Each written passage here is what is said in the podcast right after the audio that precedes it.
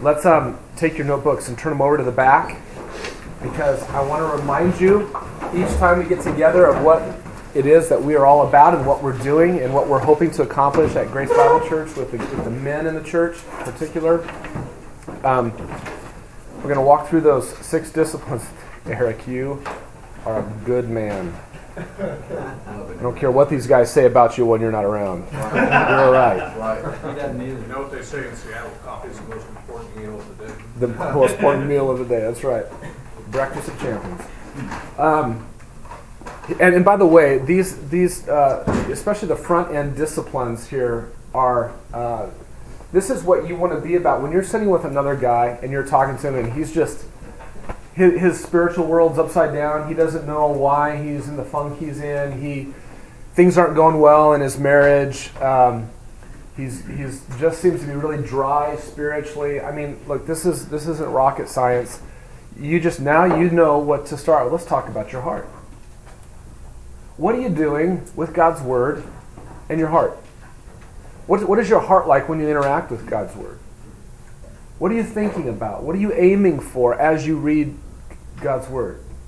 Are you reading God's Word? And so you're starting right at the very foundational level, because that's where God revealed himself most clearly to us, is through his Word. And he intended, and we've seen this as we've done survey, through the Scripture, we've looked at specific Bible passages, that his intent is that your heart would come into contact with his Word, which reveals him. Right? And that becomes the primary basis of your Christian life. Because we are changed by Christ, saved, we are forgiven, we are given a new heart. It is our job in the gospel now to feed that new heart from his Word, right? Just like you can feed your flesh with all kinds of worldly things, and you will reap the consequences of it, you must feed your new heart with the Word of God. And you will reap the consequences for it. And there will be blessing in your life. So every man who starts there and is focused on his heart and is paying attention to his heart will be overflowing with the God of the Scripture over time. And that man has a valuable and irreplaceable place in the body of Christ for the mission of the gospel of Jesus Christ. That man has something to say to people who's been feasting on God in his Word. That guy has something to say to people. That guy's helpful. That guy's useful.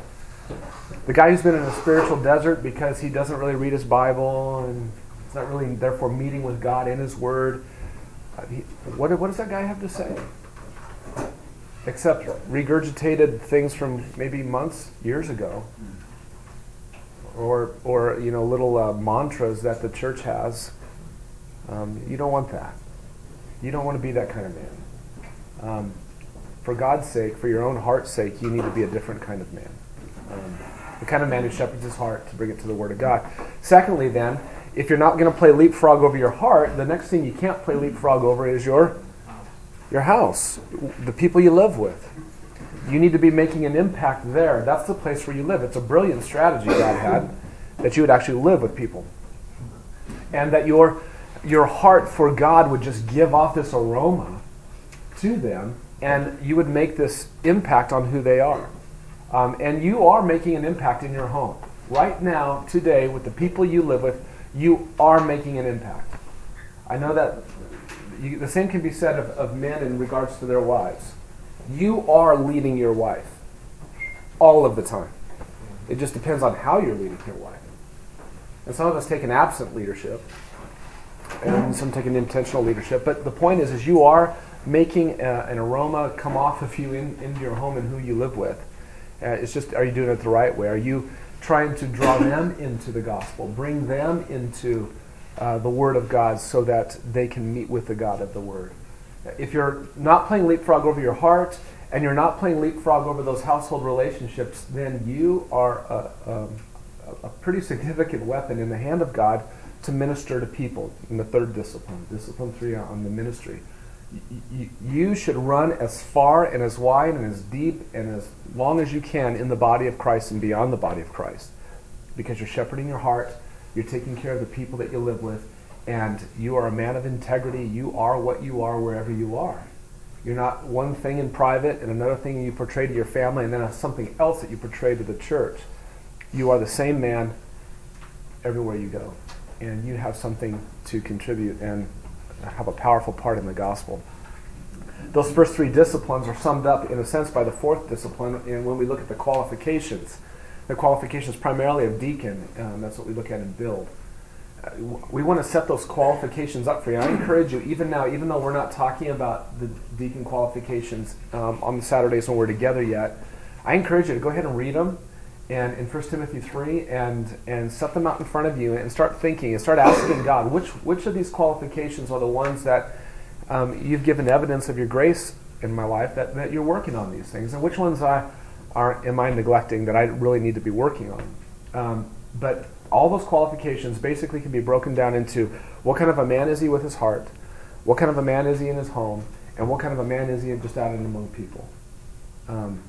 Discipline 5 is a catch-all category for us called the biblical theological practical, meaning that anytime something biblical, a biblical subject or concern comes up, a theological challenge, a practical ministry issue comes up, we're just going to address it here because we need to be men who can handle those things and not ignore them and for the sake of the body. So we're just going to handle whatever biblical issue or theological issue or practical ministry issue comes up. And then lastly, discipline 6, these leadership disciplines would work, I would think, for any church, but you're at Grace Bible Church. And we have a specific biblical vision that we want to set before our eyes. That's our vision, and that's what we mean. We set our eyes on these biblical realities of the glory of God, the cross of Jesus Christ, and transformed life by the Holy Spirit. And we have a gospel purpose where we draw in, build up, and send out for the sake of the gospel. And so we want our leadership all uniting their heart, their household, and their ministry, all to rush towards that biblical vision and that gospel purpose. So there you have it. That's what buildeth. And it's what we want you to rally around, and we're calling you to these things and saying, let's unite around these things, and let's be the kind of men that these disciplines call us to be. And I want to encourage you to take this to the guys in your small group, the people that you know. Start with, when you sit down and you talk with a guy and you're just hanging out, some point in the conversation needs to come up. Tell me about how you're doing with your heart. How's your heart these days? And tell me about your time in the Word. This is just what we need to be bleeding when we get cut. And this is what just comes out of us when we're talking in our sleep. Because these are the things that matter to God, and these are the things that will make this church strong through you. Right? All right, with that in mind, if you need to get up and get coffee, will you please do it? And whoever gets up and gets coffee, will you get me one? All right, and then let's take a look at your quote, too, for today. And you can go ahead and get out your worksheet as well, and we'll just get ready to go here.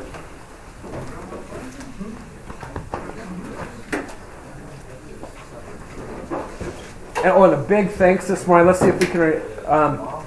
donuts on behalf... let's see, did Tom bring those? Tom, did you bring the donuts? Yeah. Tom Trout brought the donuts. We have the egg casserole because of Bob's wife, Marilyn, right? Okay.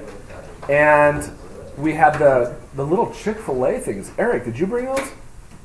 Did you go all the way over to the 60 and whatever to get those? No, Riverview. Oh, okay. Oh, up there? Oh, yeah, that's right. There's one up there. That was my first good experience with Chick-fil-A. I know I'm an odd bird, but everybody else, like, I think if you're a Christian, isn't that like the fourth member of the Trinity, Chick-fil-A? Isn't that what they say? Yeah, they're really good. Yeah, but for whatever reason, I just had bad experience. But that was a good experience. Whatever that is good. So that's excellent. So thank you for that. And you other, if any of your wives or other significant others have volunteered to bring food, we'll make sure Cass gets them on the list to bring some food. So, you were very kind. That's perfect. You're fine. All right, let's take a look at your quote. It's not a long one. I came across this a couple years ago, maybe 2 years ago. And did I'll take the other one. Another? Keep it really good right here. Did you bring a box of donuts? Oh, we have another box of donuts. Okay, thank you so much. We don't want to miss anybody's contribution. I came across this quote from Paul Tripp. Paul Tripp writes some great stuff on just how to be the body of Christ together, some biblical counseling types of things. His brother Ted Tripp writes some good stuff on parenting. Has Paul written any stuff on parenting? It's all Ted. Not so much. I mean, he's like a book a month right now. It's not up on what he's written maybe the last 18 months, but okay. He's come out with a lot of resources. Yeah. Probably the one that, well, I know the one I'm most familiar with is Instruments in a Redeemer's Hand. In fact, we had a quote from there a couple weeks ago. But anyway, he is I highly recommend him as a guy to read. But he says this, makes an interesting connection between theology and the heart. He says, your theology will not always move you in the direction of obedience. Now that might really shock you, because we just reflexively think, well, right theology will always move me in the right direction. But there's something that's guiding the whole ship, and it's your heart. Your theology will not always move you in the direction of obedience because your use of theology, thank you very much, is governed by the condition of your heart. Your use of theology is governed by the condition of your heart. You can have all of the right theology, but if your heart is not right with God, what you do with that theology is going to be very suspect. This just puts the emphasis back again that, the thing that every man in the church needs to be concerned about first and most is that is my heart pure? Am I seeking God in His Word, and etc. The thing that you'll find that will get guys in trouble in churches is there becomes a need in the churches to teach Bible, lead Bible studies, teach theology, teach Sunday school class, and guys lunge for that opportunity. And when they do, oftentimes they're not thinking about the condition of their heart. And so what they do with that Bible and what they do with that theology and what they do when they teach, now you have to really, you might find yourself in a situation where there's a big problem being created because the heart that is governing that use of Scripture and that use of theology is not in a good place. And so this is where you always must start with the heart. The heart first. Shepherd your heart, and theology will come. And we've tried to the degree that we can, we've even tried to program what our leadership development ministry looks like after that. Build primarily addresses your heart. Be a man of God from your heart and pursue God in His Word. Take care of your household relationships and care for people with the gospel. Yes, do that, but the heart, the heart, the heart. H3, which a guy in our church goes to after he's completed build, if he wants to, can, now we're focusing mostly on theology. You haven't graduated from the heart in H3, because you never graduate from the heart, right? You're never graduating from taking care of your heart. But you, in H3, SMED primarily works through systematic theology over the course of a year. They meet every week. And they also learn how to handle a passage of Scripture for the purpose of teaching it or preaching it. And so every single guy in it picks a passage, and over the course of a year, he gets a chance to work week after week after week on his passage. And by the end of the year, each of the guys gets up and they teach 20-minute message. 20 minutes, is that right, Eric? Okay. Yeah.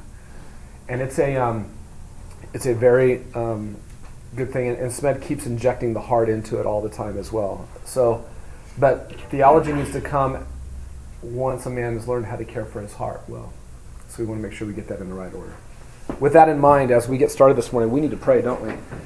And ask God to help our hearts get in the right place, and we'll bring our hearts before His Word. So let's pray. Heavenly Father, thank You for this new day, and thank You for these precious men, Lord. What a gift from You, and what an encouragement to my own heart to see what You are doing in this body, that You would raise up so many men to be interested in this and to remain committed to it week after week. And Lord, our heart's desire this morning individually and together is that we would just meet with You as we open Your Word. And so, Father, I pray that You would help me as the one who will kind of lead us through this. I pray, Lord, that You'll help me to see and reveal what is in Your Word, and that you'll have my brothers help me, and that as a result of our time together, Lord, we will rejoice in what we saw concerning you and what you're revealing specifically about your heart for the household, for the home. And so, God, I pray for these men that they would be men who would not play leapfrog over their hearts. I pray, Lord, that we would not be men who would play leapfrog over our household relationships, and that you would turn us into men who would run loose into the body and even beyond the body to care for people at the heart level, and to be concerned about people's relationships in their homes, and that we would bring the one and true only answer to every heart problem and every relational problem, and that is the good news of Jesus Christ, who bled and died to take away sin, and who bled and died to give a new heart. And so, God, we are mindful of him this morning. We want this to be an act of worship of him, and we want this to be great fellowship together. So be with us and guide us, humble us, and exalt your word in our midst so that we see you better. And it's in Christ's name we pray. Amen. Amen. All right, let's talk about the home. We got your worksheet there. What we're going to do is we're going to do a biblical survey of home life. We did this twice with the heart, right? We kind of just worked through the Bible and just saw what does the Bible say about the heart. Now we're going to do the same thing with the home. We're going to try to get a sense of what does God think about the household? What does he think about household relationships? What does God say to fathers and their children? What does he say to one generation and the way that they should be concerned about the next generation, etc.? And what we're going to do is we've got 9 different categories here that we'll work through that would help us to see God's heart for household relationships. Within each of the 9 categories, where it's possible to do so, I try to walk through all of the Bible. So, for instance, in number 1, you're going to see that we're going to start from Exodus, and we're going to end up in the New Testament in 1 Timothy. Now, I don't do that, obviously, in number 2, because we're looking at an example of... in the Old Testament of a man who grasped God's heart. But there's a reason for doing this, and I want you to understand this.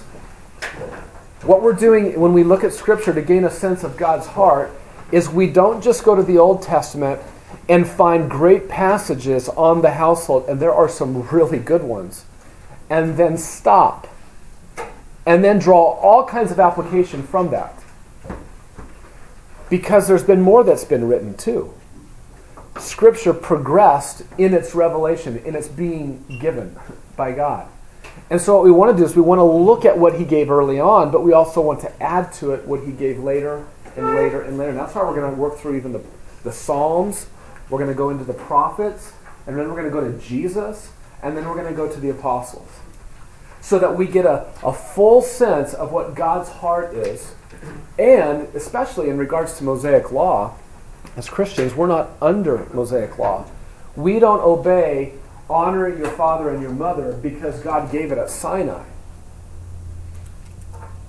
We obey it because Jesus, for his purposes of regulating his followers, he grabbed that one along with many others, and he pulled it under him and under his blood at the cross, and we obey it because Jesus said it. And so we want to make sure... That doesn't mean it has no value in Mosaic law. It reveals God's heart. All of Scripture is revelation, and all Scripture is profitable. And all Scripture in the Old Testament provides examples. But when it comes to us understanding what to do in regards to our household relationships, we want to obey for the right reasons under Christ. We want to exalt Christ. He's greater than Mosaic law. And so this is why we walk through progressively. And I want to encourage you guys, as you're handling Scripture, to make sure that when you're grabbing something in the Old Testament that you give thought to what comes in the pages afterwards. Okay? And it's important, too, that if you're in the New Testament and you're grabbing a principle, there's nothing wrong with looking at what was said before it and putting it in a line of progressive revelation and understanding it. So this is a practice that we're trying to do all the time. So let's go back to the Ten Commandments. We'll start there. Exodus chapter 20. Verse 12, we want to start with the first category to consider. Number 1, the relationship between the heart and household relationships. We want to see what God is revealing in Scripture in the relationship between the heart and household relationships.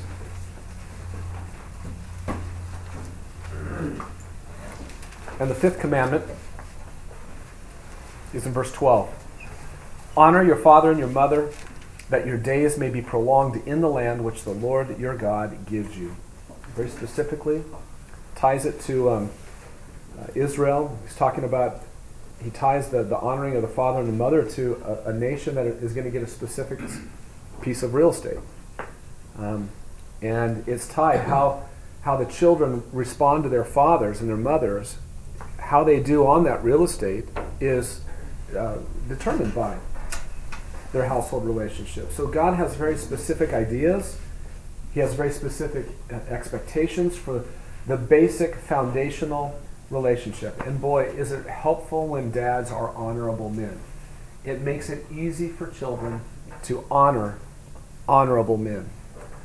It's like whenever you see in the Bible it says that it's something about trusting God, one of the first things you should conclude is God is trustworthy.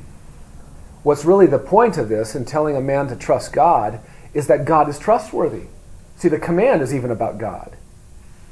So when a command is given here to a child to honor a mother or a father, that means dads, you better be honorable. Make it easy for your kids. And so that's the point of what he's after there. Now let's go to Deuteronomy chapter 4. Israel wanders through the wilderness. They don't get to go in right away. They have to wait 40 years until that generation dies off that would not trust God and that kept complaining. And so now we're talking to those kids who were told originally to honor the Lord. And Moses is now reteaching them the law prior to going into the promised land. Deuteronomy 4, verse 9. Only give heed to yourself and keep your soul diligently, so that you do not forget the things which your eyes have seen, and they do not depart from your hearts all the days of your life. That's discipline one, right? Keep your soul diligently. But it's tied at the end of verse 9 with discipline 2, make them known to your sons and your grandsons. And even verse 10, remember the day you stood before the Lord your God at Horeb, when the Lord said to me, assemble the people to me that I may let them hear my word, so that they may learn to fear me all the days they live on the earth, and that they may teach their children. So when God even gave the covenant at in the wilderness, his intent was that, look, you got a generational concern, guys. Make them known to your children. This follows closely on the heels of caring for your own soul. Care for your own soul. Tell it to your kids. That's what we're seeing in God's heart. Let's go to Deuteronomy 6. You're very familiar with this passage. This is called the Shema. From the Hebrew word to hear, to listen, to obey. Hear, O Israel, verse 4. The Lord is our God, the Lord is one. You shall love the Lord your God with all your heart and with all your soul and with all your might. Now, just pause for a second. If somebody comes to you and they say, well, really, Jesus was about love and the law wasn't, what would you say? If somebody tried to draw a distinction between love and say, well, love is really a New Testament idea, what would you say? You could just say, prophets, right? Yeah, I mean, you can come right to the Old Testament. You watch for people who try to drive wedges between the Testaments on stuff like love and grace and things like that, especially the attributes that are tied very closely to the nature of God. You shall love the Lord your God with all your heart. Here's discipline one. And with all your soul and with all your might. And these words, verse 6, which I am commanding you today, shall be on your heart. The words of God, your heart, coming into contact with one another. Discipline 1. Now, what does he say next? Verse 7, you shall teach them diligently to your sons, and you shall talk of them when you sit in your house, and when you walk by the way, and when you lie down, and when you rise up. You shall bind them as a sign on your hand, and they shall be as frontals on your forehead. You shall write them on the doorposts of your house and on your gates. Everything you do in your house, from sleeping to laying down to sleep, from getting up from sleep to just walking, just talking in the way as you leave your house and you're headed out into the day, there's the Word of God as you come home to your house. There's the Word of God. Your household, Israel, is dominated by your concern for the Word of God. Okay? Inseparable connection. That followed right on the heels of love the Lord your God with all your heart. So discipline 1 and discipline 2 are inseparable. Let's go to chapter 7 of Deuteronomy. 7, verses 1 to 5.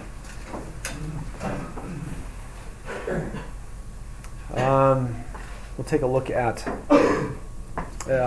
verses 3 and 4 specifically.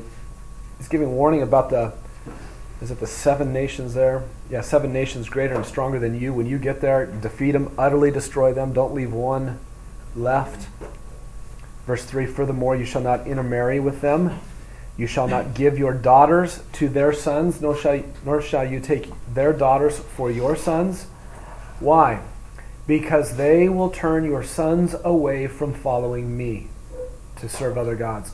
God's concern with the next generation is that they follow him and that they are not turned away from him. Then the anger of the Lord will be kindled against you and he will quickly destroy you. So, why no intermarrying? Because sons and daughters get their hearts turned away from God when they get into a marriage relationship with somebody who has another god. And that was to be the burden that the fathers felt. I'm concerned for my children that they follow God. Israel was to feel that.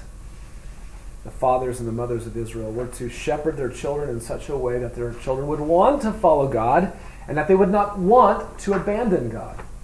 And part of that meant, don't let them marry other people outside who have other gods. Now let's go to Psalm 78.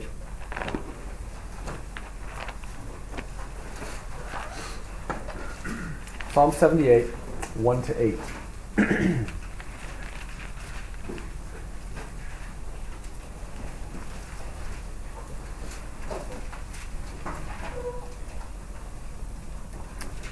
Verse 1, listen, O my people, to my instruction.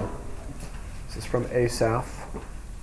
Incline your ears to the words of my mouth, and I will open my mouth in a parable. I will utter dark sayings of old, which we have heard and known. How did we know them? Our fathers told us. Our fathers told us. And we will not conceal them from their children. But we will tell, even to the generation to come, the praises of the Lord, and his strength and his wondrous works that he has done. For he established a testimony in Jacob, and he appointed a law in Israel, which he commanded our fathers that they should teach them to their children. We just saw that, didn't we? That the generation to come might know, even the children yet to be born, and that they may arise and tell them to their children, that they should put their confidence in God and not forget the works of God, but keep his commandments.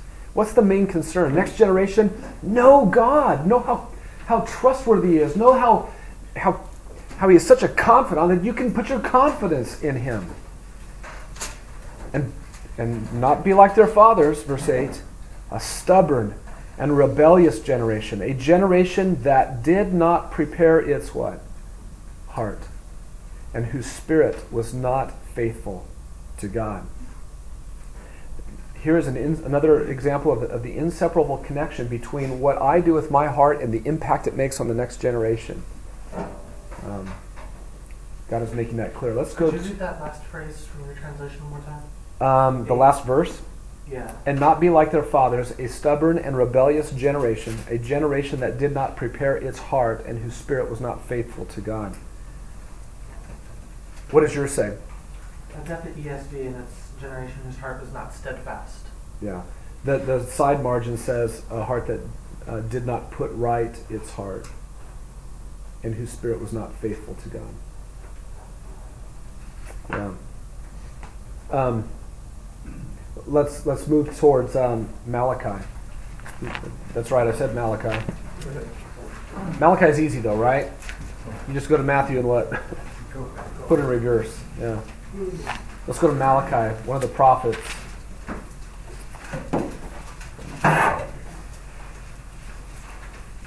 Malachi 4, verses 1 to 6.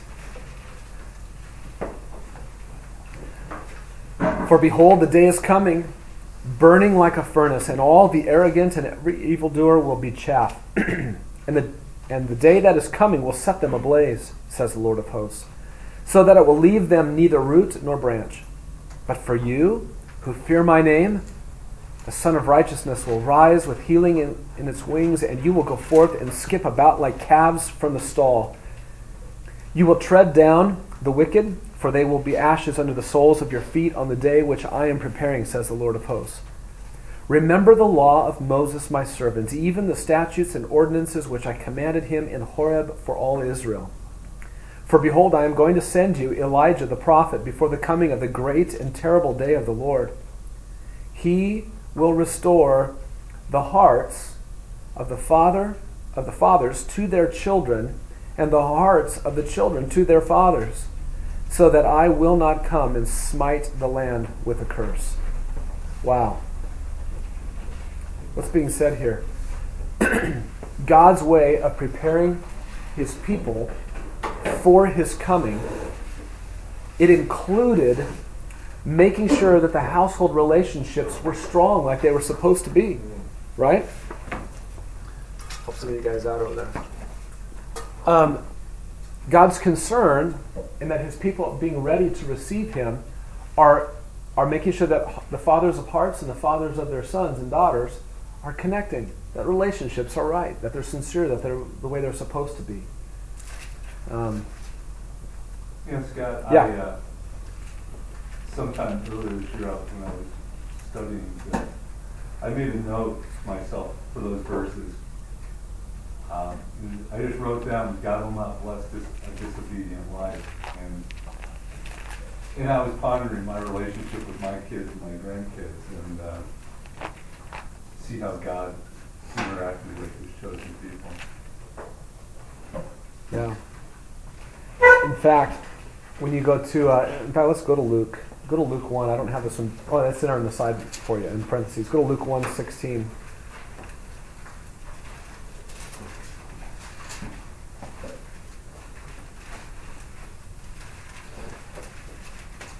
This is the angel talking to the father of John the Baptist, Zacharias. And he says, he will turn the sons of Israel back to the Lord their God. It is he who will go as a forerunner before him in the spirit and the power of Elijah to turn the hearts of the fathers back to the children and the disobedient to the attitude of the righteous so as to make ready a people prepared for the Lord. So John the Baptist's ministry, who Jesus says, if you will accept, is Elijah. His job was to not miss the household relationships in Israel at the time when he came. And that was to help prepare people for Messiah. So God has this, if anything we're concluding here, is God has this inseparable relationship between the heart and the home, and these things all staying very tightly together. Let's go to Ephesians 6. Again, we've already looked at this command. We're going to look at it again under Christ in the church from the Apostle Paul to us. Ephesians 6, verse 1. Children, obey your parents in the Lord, for this is right. Honor your father and mother, which is the first commandment with a promise, so that it may be well with you and that you may live long on the earth. It's a repeat. It's brought under the authority of Christ. And so what should be thought of as the church is teaching this is that children need to be taught to shepherd their hearts in such a way, in the gospel, so as to be prepared to obey their parents. Children, shepherd your heart in such a way that you are able to obey your parents. And fathers and mothers, shepherd your heart in such a way so that you, verse 4, do not provoke your children to anger, but bring them up in the discipline and instruction of the Lord.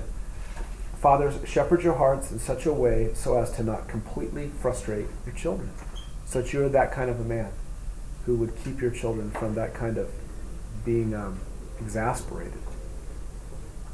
And then let's go to 1 Timothy chapter 3. Scott? Yes, sir. I was just wondering, would you say that the reason that Paul repeats the promise here is would you say he's making some kind of direct application, or he's just trying to show more of the heart of God and just go into the commandment a little more detail? That's a great question, and I'm not sure I have a very good answer for it. There's all kinds of issues tied in with the repeat in verse 3, because Paul changes it a little bit. Because he changes it to the earth rather than the land in terms of a specific place.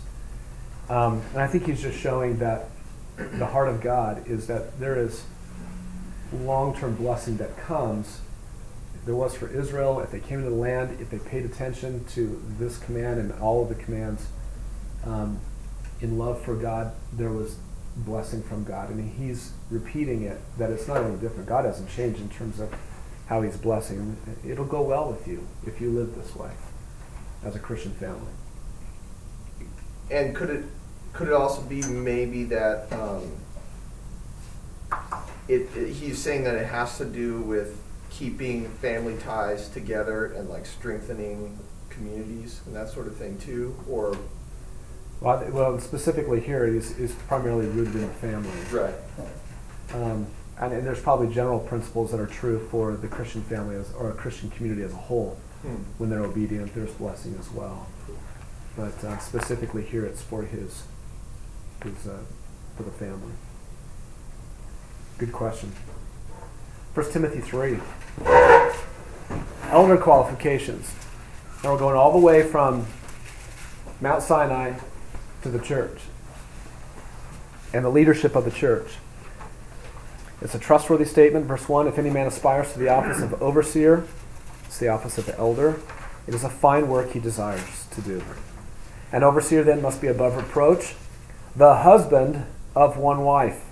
Relationship there with the house. Temperate, prudent, respectable, hospitable, able to teach, not addicted to wine or pugnacious, but gentle, peaceable, free from the love of money. And here we go. He must be one who manages his own household well. After looking at the survey of what we've seen, we should go, duh, right? I mean, clearly, how could you not? If you're going to be a part of what God's doing in the world, especially in the church, how could you not be concerned about your household? This is very near and dear to the heart of God. Keeping his children under control with all dignity. But if a man does not know how to manage his own household, how will he take care of the church of God? In other words, if he plays leapfrog over his house, why on earth would you put him in charge of the church? If he doesn't know how to shepherd this little flock, he doesn't know how to shepherd the big flock.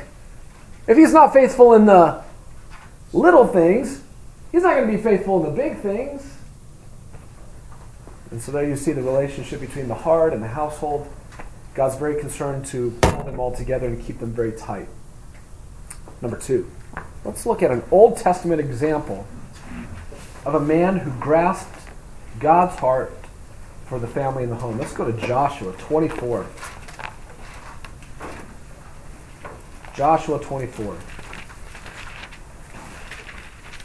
And we'll look specifically at verses 14 and 15, but I encourage you to read all of 14 to 28. It's a very interesting dialogue that Joshua has with Israel. Okay, now keep in mind, where's this at? Joshua has led them into the promised land. They're in the promised land. And what he is saying to them, let's just read verses 14 and 15. Now therefore, fear the Lord and serve him in sincerity and truth. And look what he says to him. I can't believe he says this to him. Put away the gods which your fathers served beyond the river and in Egypt and serve the Lord. You know what he's talking about? Put away the gods that your father, Abraham, served beyond the river way back when he was an Amorite or whatever he was. Yeah. And the gods that you served when you were in Egypt. And here they were in the wilderness for 40 years, and now they've come into the land, and they've taken possession of it, and he's still telling them to what? In fact, the whole Old Testament, up to the captivity, they'll be telling them all the time to do what? Put away the gods. Put away Baal. Put away the gods. He says in verse 15, if it's disagreeable in your sight to serve the Lord, then choose for yourselves today whom you will serve. Whether the gods of your fathers served which were beyond the river, or the gods of the Amorites in whose land you are living. But as for me and my house, we will serve the Lord. Here's a man who got it. he grasped the impact, an impact was being made on his household because of the conviction that he has that we don't worship other gods. We worship the God of Israel. We worship Yahweh.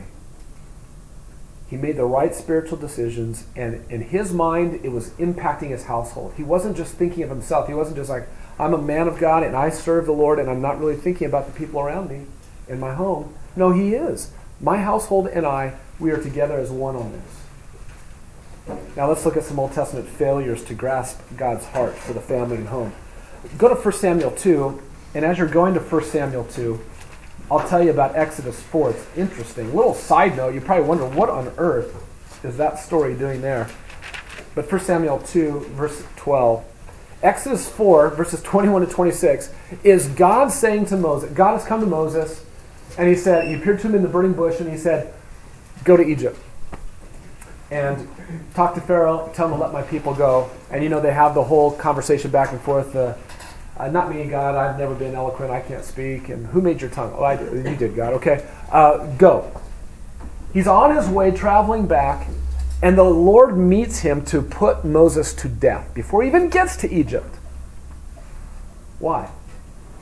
Because he didn't circumcise his son. So his wife Zipporah circumcises his son, throws the bloody skin at his feet, and says, you're a bridegroom of blood to me. Thank God for obedient wives. Very interesting. Okay? 1 Samuel 2, verse 12. In 1 Samuel, you must think of as a book that is really basically Judges Part 2. Because 1 Samuel is not about how we automatically now have a wonderful king who is a godly man, and we are no longer each man running after his own heart and doing whatever is right in his own eyes. No. We are still very much in the Judges period, and what you find out at the beginning here is that God is done speaking, has been done speaking with Israel. It says in chapter 3 that a word from the Lord was rare in those days. Visions were infrequent. God wasn't revealing himself through the prophets and the seers until Samuel. And so the whole point of 1 Samuel is how Samuel comes along and that begins to change. So we're very early on here, and the priest family is Eli's family, and they are the ones who are taking care of the tabernacle. And now we get to see what Eli is thinking about his sons in this household relationship. Verses 12 and following. Now the sons of Eli were worthless men. They did not know the Lord. Well, that's pretty clear. And the custom of the priests with the people, when any man was offering a sacrifice, the priest's servant would come with the meat, while the meat was boiling, with a three-pronged fork in his hand. Then he would thrust it into the pan or the kettle or cauldron or pot. All that the fork brought up, the priest would take for himself, and thus they did in Shiloh to all the Israelites who came there. That was their practice. Also, before they burned the fat, the priest's servant would come and say to the man who was sacrificing, give the priest meat for roasting, as he will not take boiled meat from you, only raw. So there's a practice of what they're supposed to do with the boiled meat, and the sons of Eli said, well, we got our own thing we do. You're not even done carving this thing up. Give us raw meat now. Give the priest meat for roasting, as he will not take boiled meat from you, only raw. Now, if the man who was sacrificing said, verse 16, well, they must surely burn the fat first, then come and take as much as you desire. Then he would say, no, but you shall give it to me now, and if not, I'll take it by force. This is in the temple or the tent. Thus the sin of the young men was very great before the Lord, for the men despised the offering of the Lord. This is Eli's sons who are priests. Now, flip over to verse 22. Now Eli was very old, and he heard all that his sons were doing to Israel, and he heard this. He heard how they lay with the women who served at the doorway of the tent of meeting. So now God's tent is really no different than any of the pagan temples anywhere. You have cult prostitution going on. And he said to them, why do you do such things? The evil things that I hear from all these people. No, my sons, for the report is not good which I hear the Lord's people circulating. Now, how does that sound to you? Yeah, it sounds. I mean, you would hope that he would be negative about what's happening, and he is.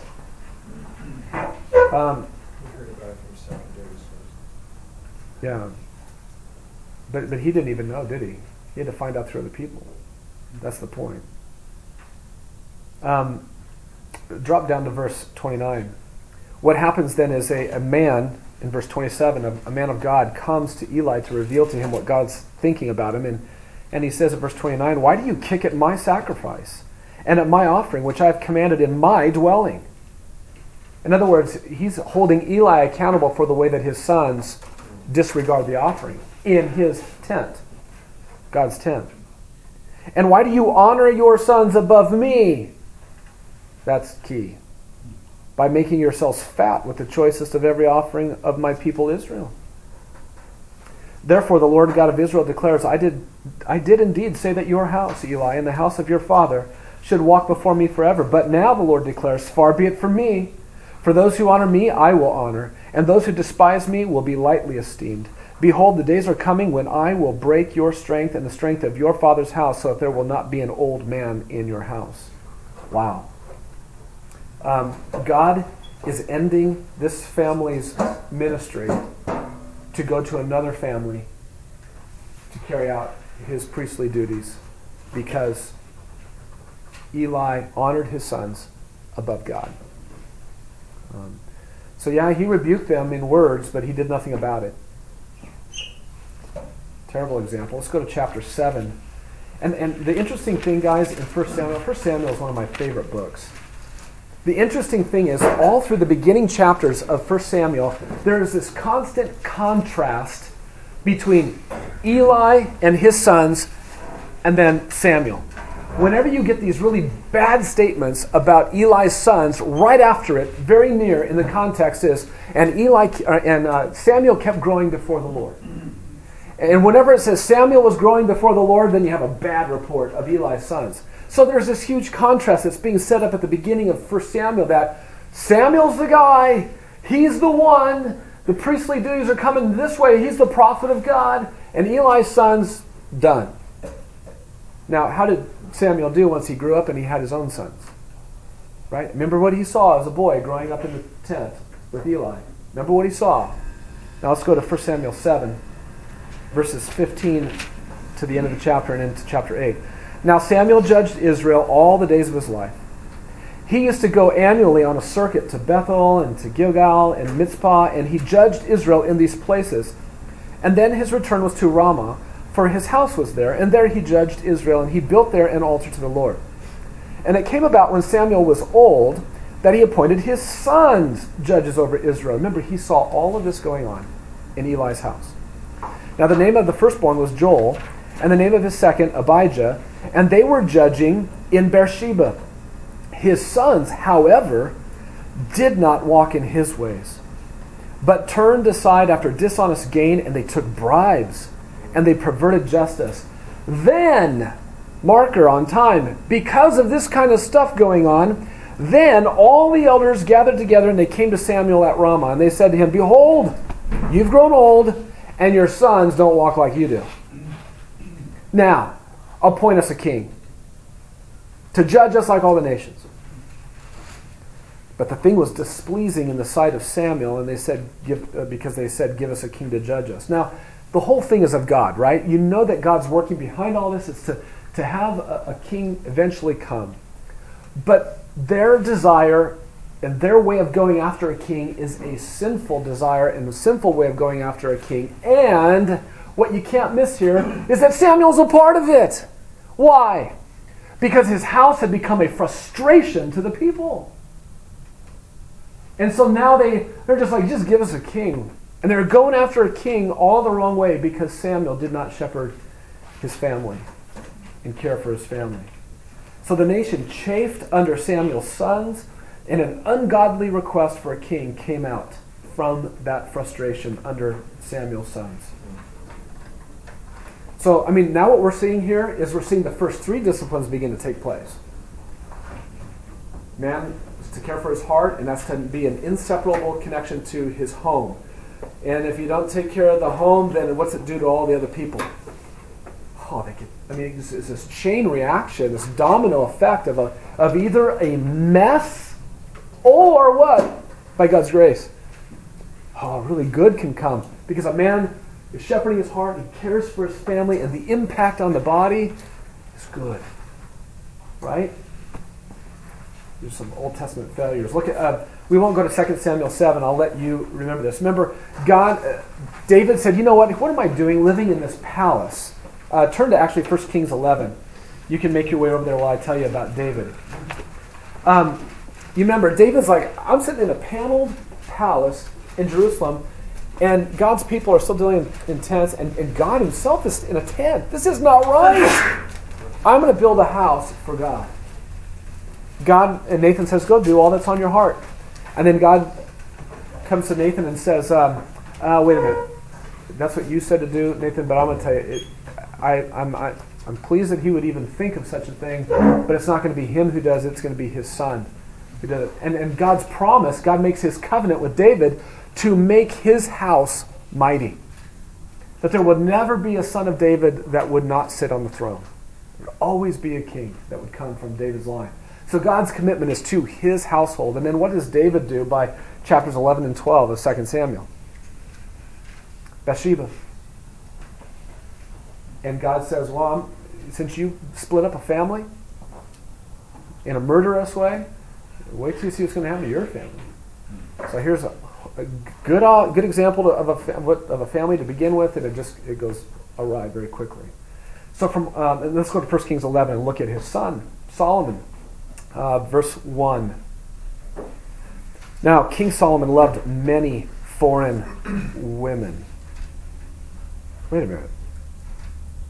This is a guy who was just dedicating the temple three chapters before. And what Moses said, don't let your sons go marry those women. And here he is. Along with the daughter of Pharaoh, Moabite, Ammonite, Edomite, Sidonian, and Hittite women, from the nations concerning which the Lord had said to the sons of Israel, you shall not associate with them, nor shall they associate with you, for they will surely turn your heart away after their gods. Solomon held fast to these in love. He had 700 wives, princesses, and 300 concubines, and his wives turned his heart away. For when Solomon was old, his wives turned his heart away after other gods, and his heart was not wholly devoted to the Lord of his God, as the heart of David his father had been. Verse 2, heart. Verse 3, heart. Verse 4, three times, heart, heart, heart. Drop down to verse 9.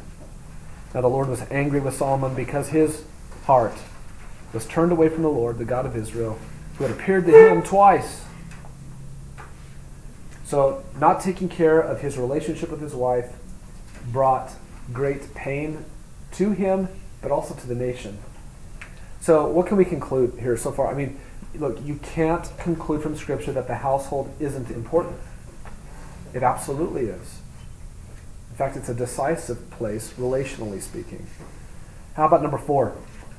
Fourth category, the ease at which God is forgotten in the home. Let's go back to Deuteronomy 6 and take a peek at this.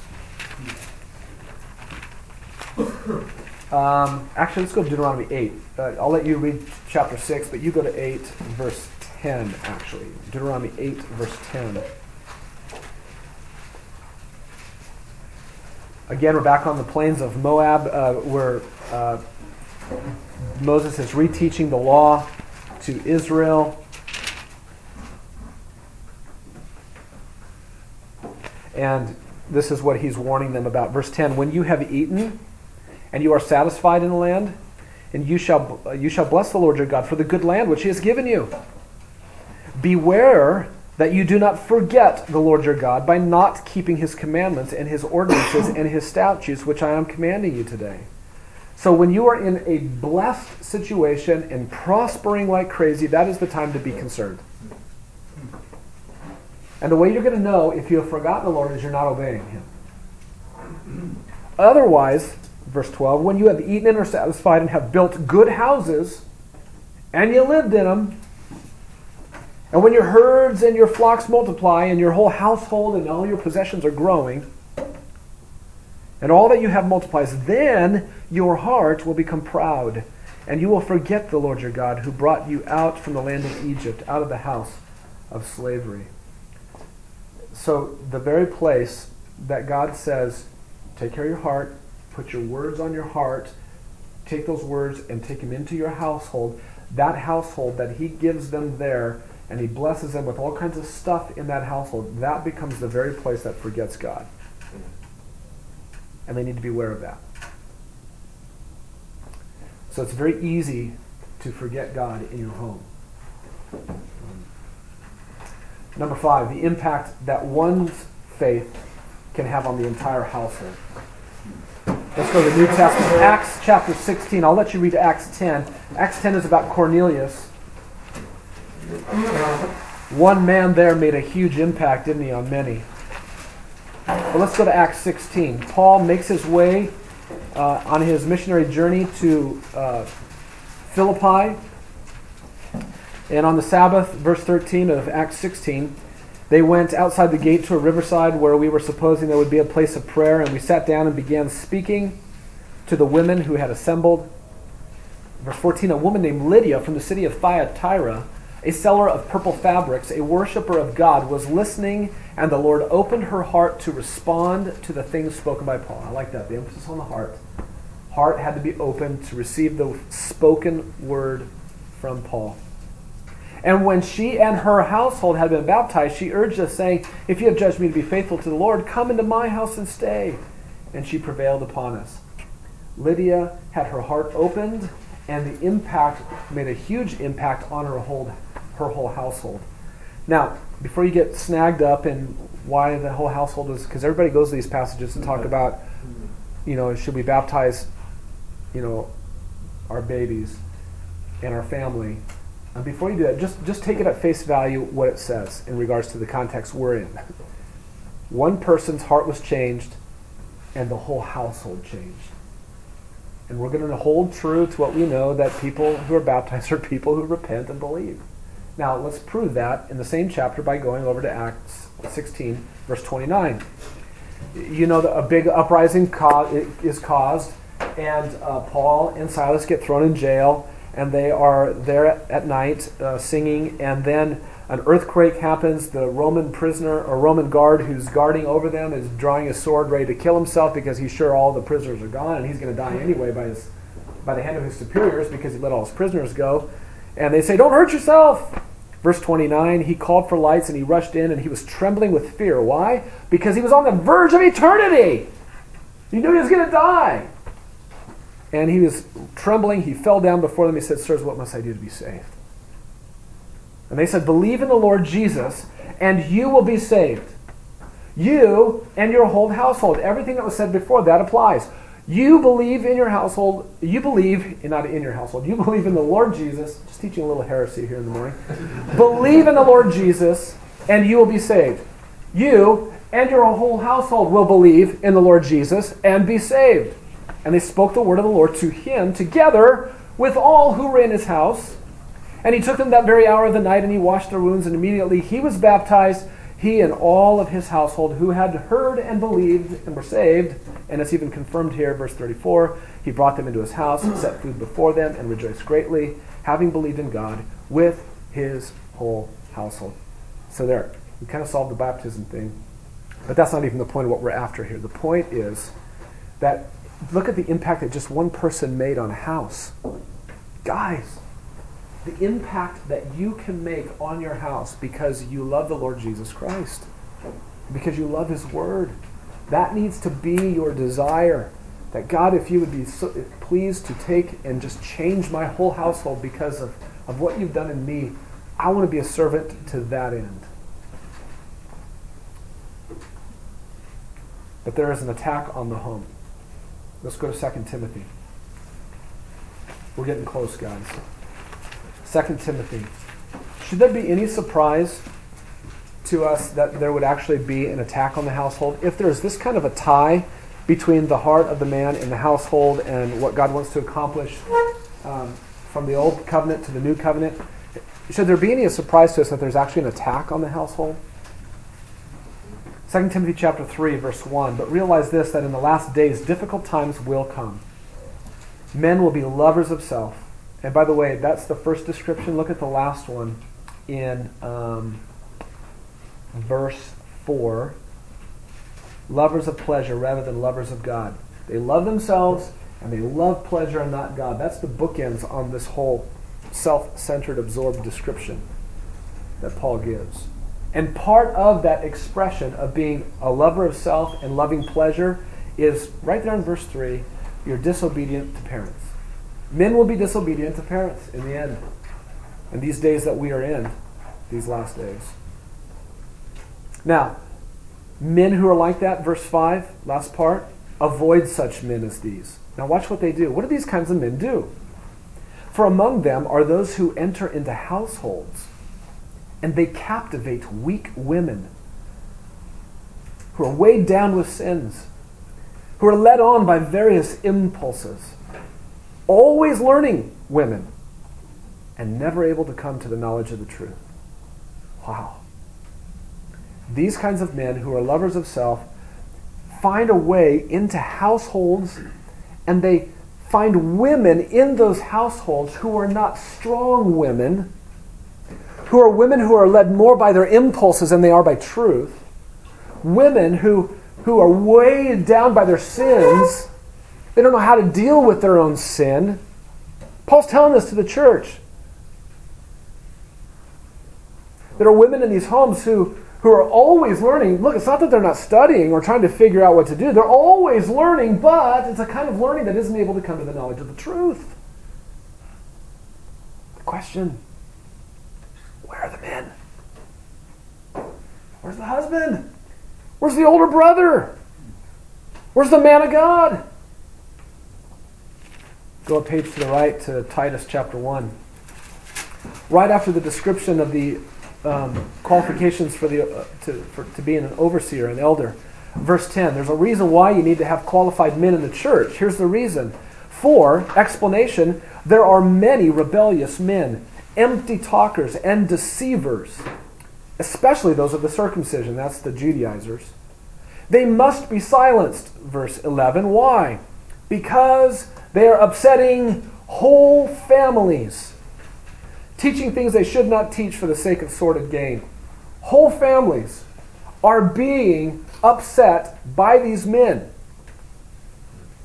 This is why you need elders. This is why you need men in a church who, in verse 9, can hold fast the faithful word, which is in accordance with the teaching, so that he will be able to both to exhort in sound doctrine and to refute those who contradict, to defend doctrine, to advance sound doctrine, and to refute error. Why? Because there are men who will creep in, and they will find their way into households, and they'll upset families. Because if you can ruin families, you ruin the integrity of the leadership of the church, and therefore you discredit the whole body and the body's message. The attack is on the home. The household's best protection is a man who shepherds his heart, who then shepherds his family, and then shepherds his family into the church under an elder leadership that holds to sound doctrine and refutes error with that sound doctrine. Guys, work by God's grace in your life, in the gospel, to equip yourself in such a way, think about this, so that you never leave your wife or your children vulnerable to error. Because that's what's being talked about in Titus 1 and in 2 Timothy 3. Wives and households were vulnerable to false teaching and to error. And they were upset. And they were carried off. And it happened under the noses of men. So guys, take responsibility. Shepherding your heart is everything, guys. Shepherding your heart is everything. Your family needs you to be a man who shepherds your own heart. Seventhly, the family can become an obstacle to the gospel. I'm going to let you read through these because I want to finish sooner than later. But in Matthew 10 is Jesus laying down the hard call that, look, if your family gets in the way, you come follow me. Pick up your cross.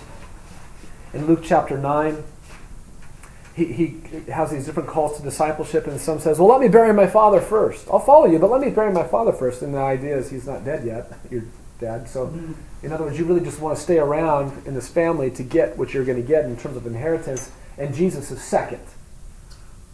Let the dead bury the dead. All those kinds of comments. Jesus is really driving a strong driving point, saying the gospel of the kingdom is first and everything else is second, including your family.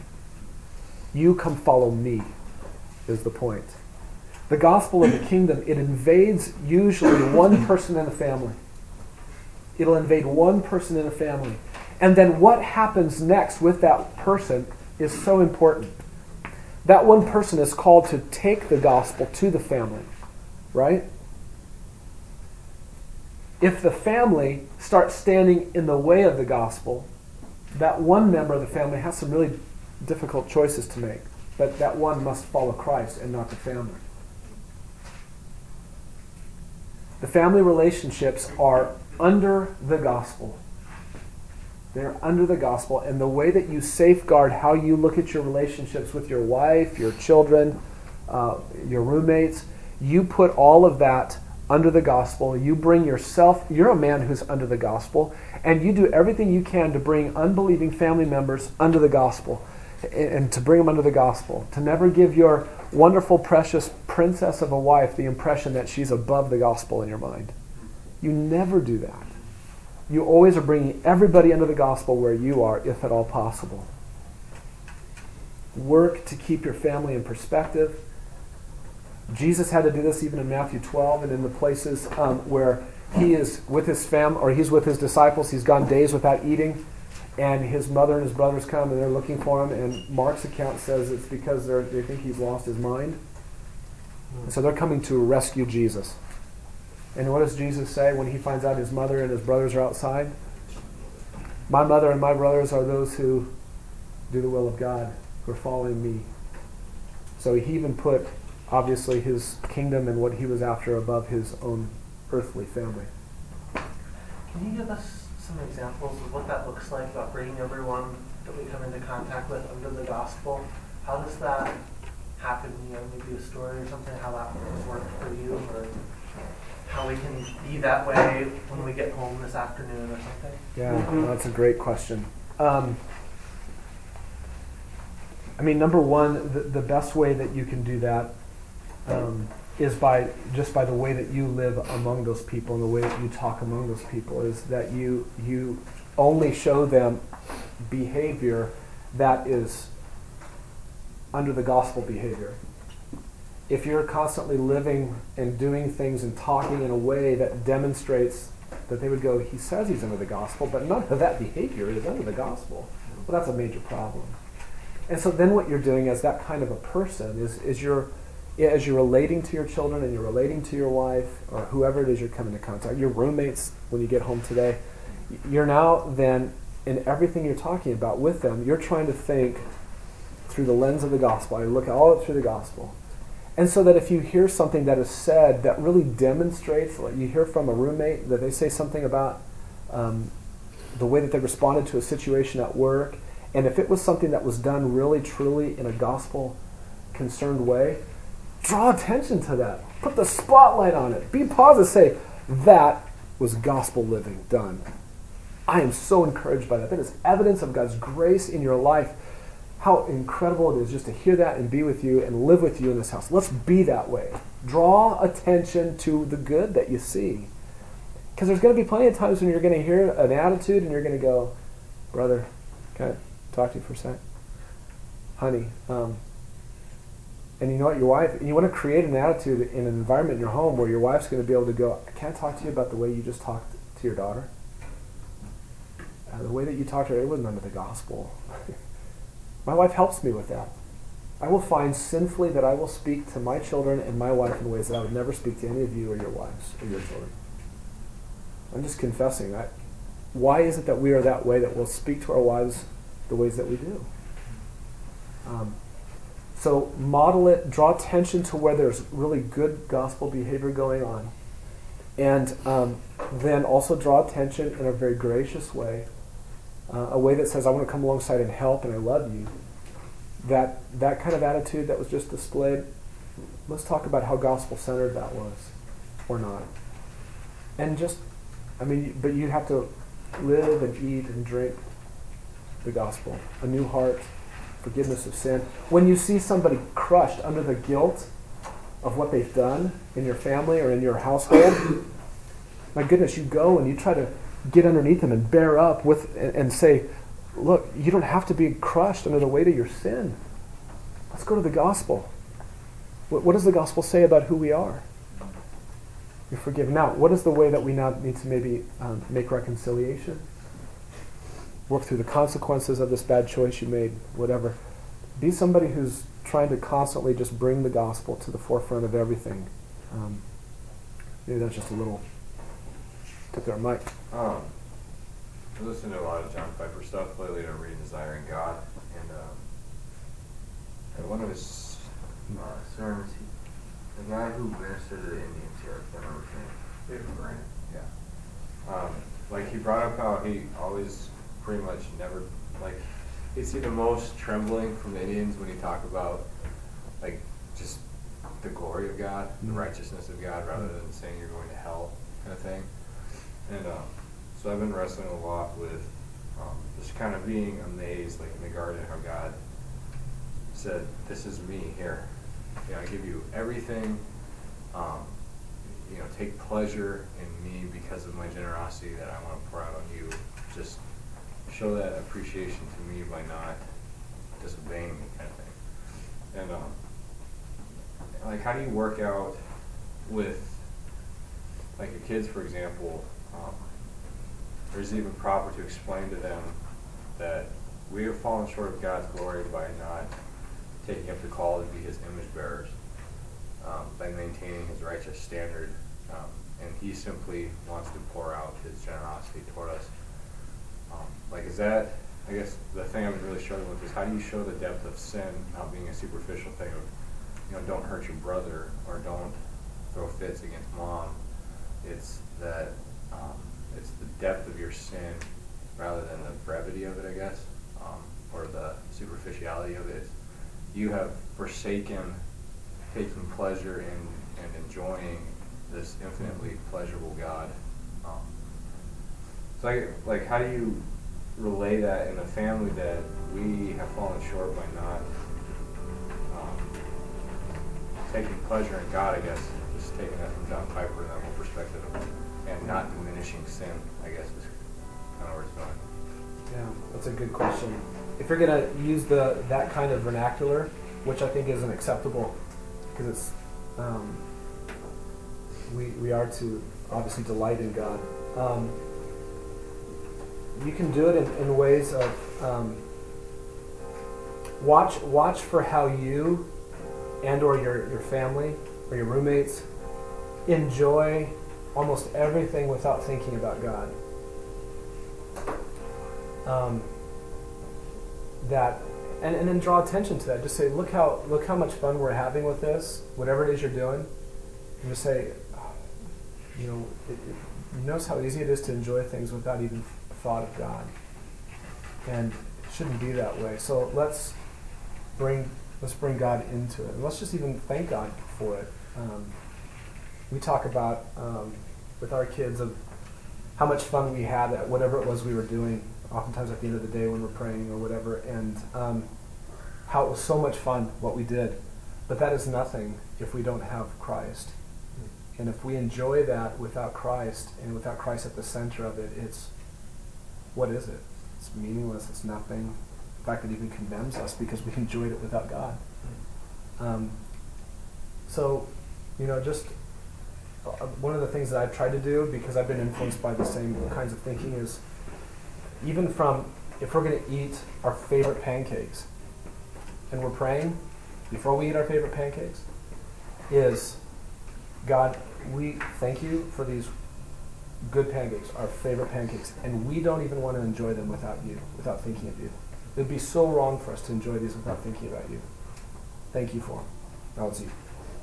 Or whatever, you know?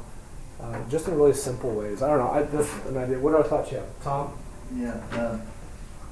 the Lord's been kind of talking to me along those lines about through reading Israel wandering in the wilderness and all the grumbling and complaining about everything. And he had told them, I'm going to give it to you. The seven nations, he said, I'll drive them out. You don't have to worry about it. I started listening to myself and my family, and I just don't realize how much we grumble and complain about insignificant things. And we don't have to, you know. And I think that's just, if you become aware of that, you all of a sudden say, whoa, what am I doing this for? I don't have to do this as a Christian, you know, because God is, through Christ, has given us all. So why am I doing this? Well, it's through our unbelief or not focusing on the Lord and realizing that. Yeah. So it's really opened my eyes reading about them wandering in the wilderness. And that's why they lost their inheritance. That's good. Tom?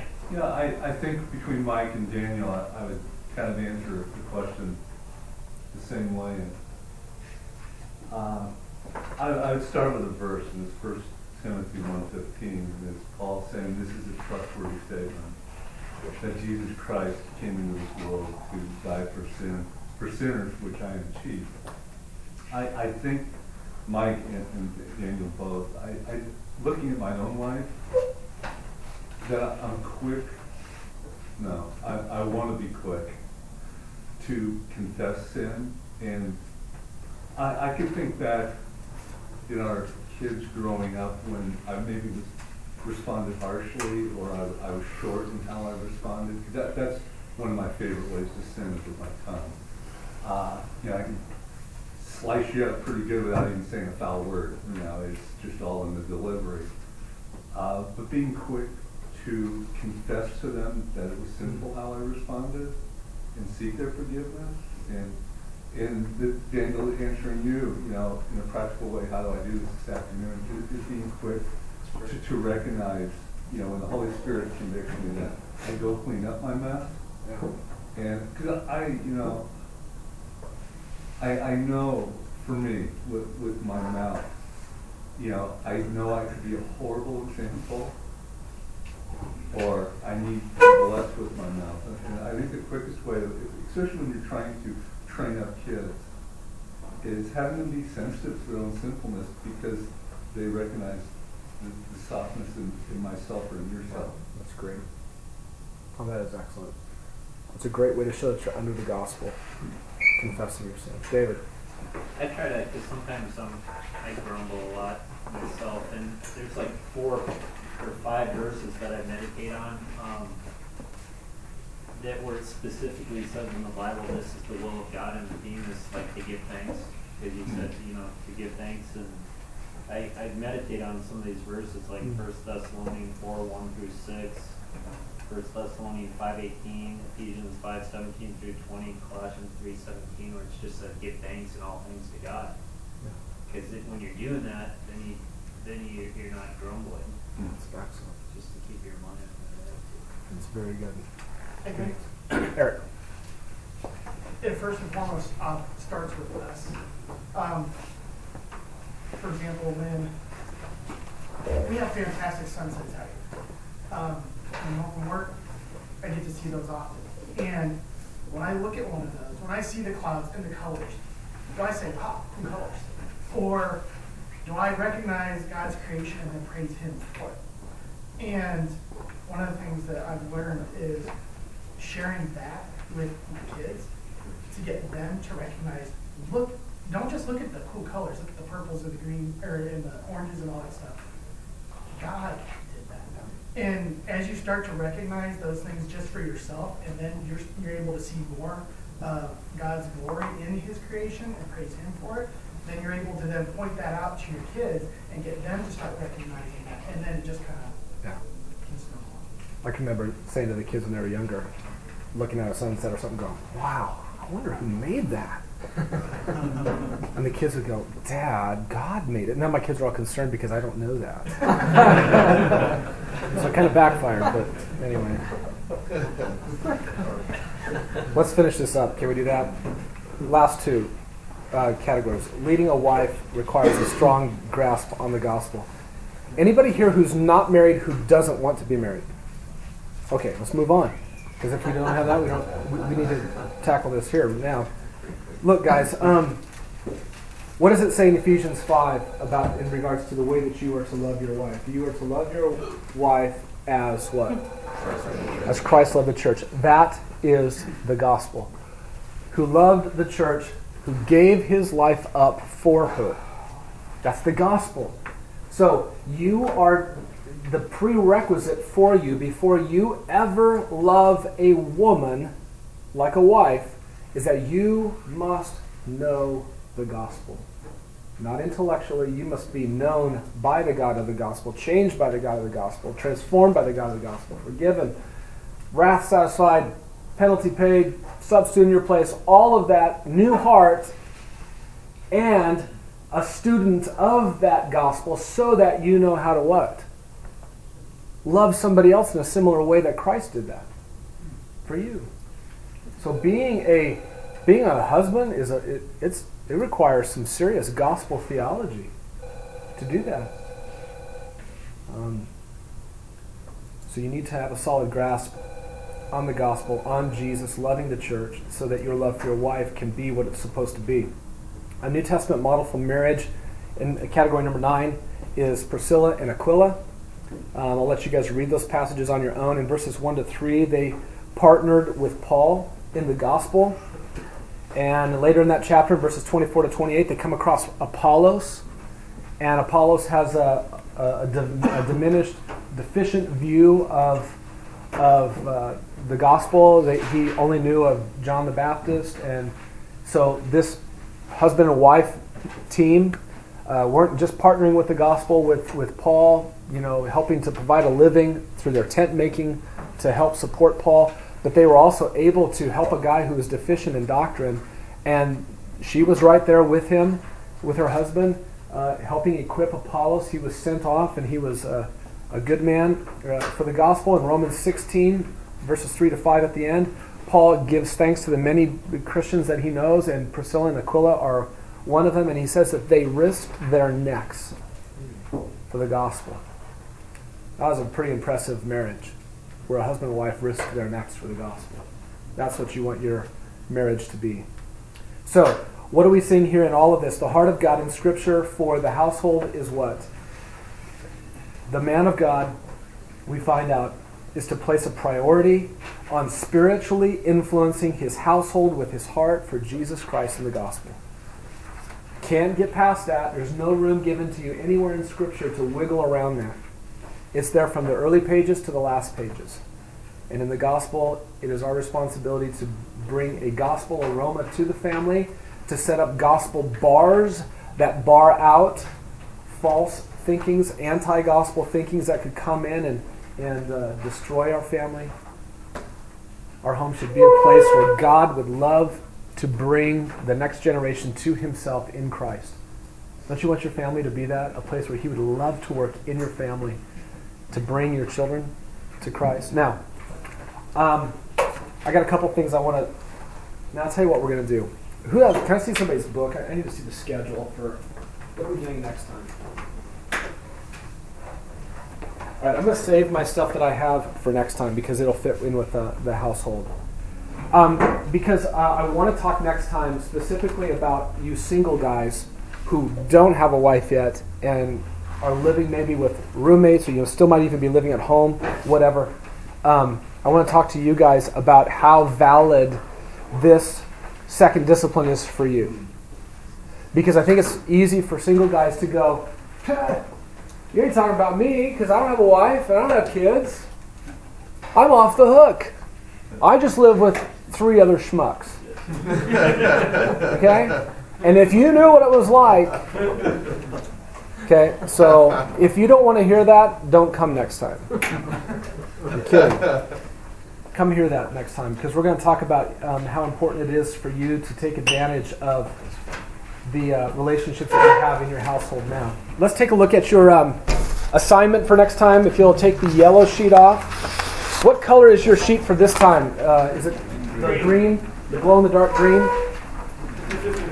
All right, this yellow, let's talk about it. This is your assignment really requires somebody else to help you finish it. Question number one, you're just answering, what impact do you think your heart has made on your home lately? Positively, speaking and negatively speaking. Do you see any fruit or consequences from the kind of man that you are in your house?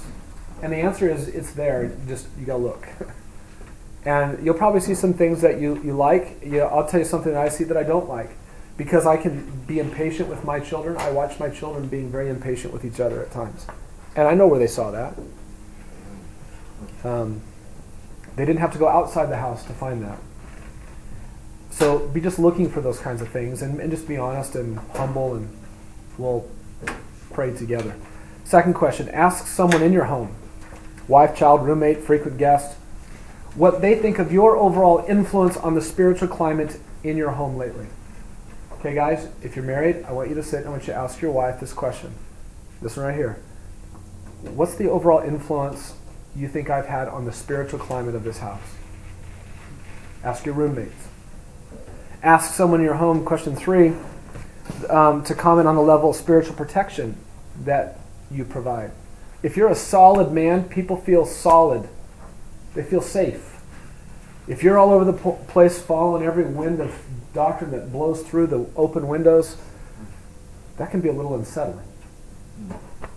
Ask how they feel. That's off of those 2 Timothy 3 and Titus 1 passages.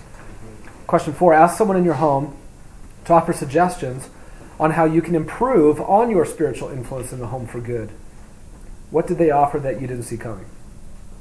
Okay, guys, this is so important. If you'll humble yourself and you'll do this, and you sit with your wife, you will open or anybody in your home. If you got old enough kids, do it with your kids.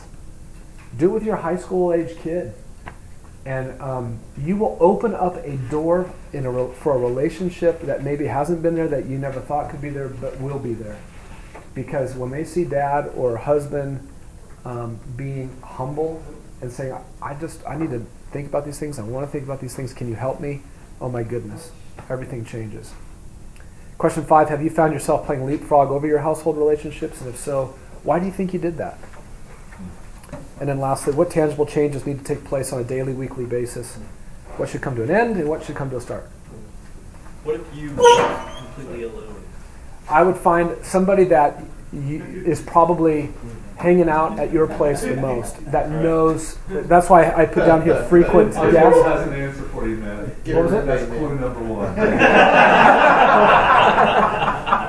Wow. I didn't say it. It was just a consensus. Yeah. Wow. It got really cold in here, didn't it? I warned you about my phone. And you're right. You didn't even say a bad word. All right, what we want to do next is we want to take the rest of our time together, about 45 minutes, and be in our small groups. And you're going to take your yellow or your green sheets, and you're going to just go to your small groups and talk about those things, okay? We'll finish up right at 9 o'clock.